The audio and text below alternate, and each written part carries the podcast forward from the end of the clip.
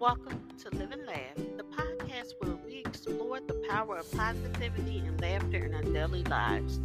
Whether you're looking to improve your mental health, build stronger relationships, or simply find more joy in your daily life, Live and Laugh is here to help. So join us and let's start laughing and living our best lives together. Today, I want to encourage you to stop worrying in 2023. 2023 is the year a new year, a fresh start, and an opportunity to let go of the worries that have been holding us back. Worrying can be a natural response to uncertainty and change, but it can also become a habit that negatively impacts our mental and physical health. One of the main reasons people worry is because they believe it will help them solve problems or prevent bad things from happening. However, research has shown that worrying rarely leads to effective problem solving and often only makes us feel more anxious and stressed. Instead of worrying, it's more productive to take action to address the problem or accept that some things are out of our control.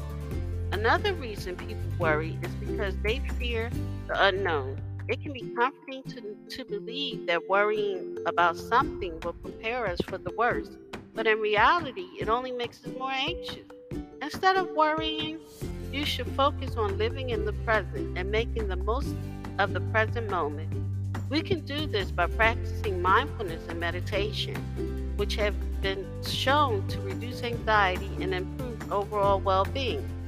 Additionally, we should remind ourselves that worrying is not always productive and it can prevent us from enjoying the present moment. Worry can also cause us to miss out on the good things happening in our lives and can stop us from achieving our goals. We should remind ourselves that worrying is not necessary to deal with the event. We can still deal with them without it.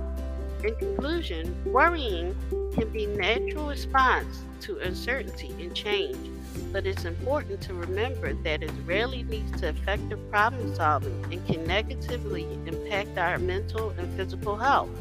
Instead of worrying, we should take action to address the problem, accept that some things are out of our control, practice mindfulness and meditation, and remind ourselves that worrying is not always productive.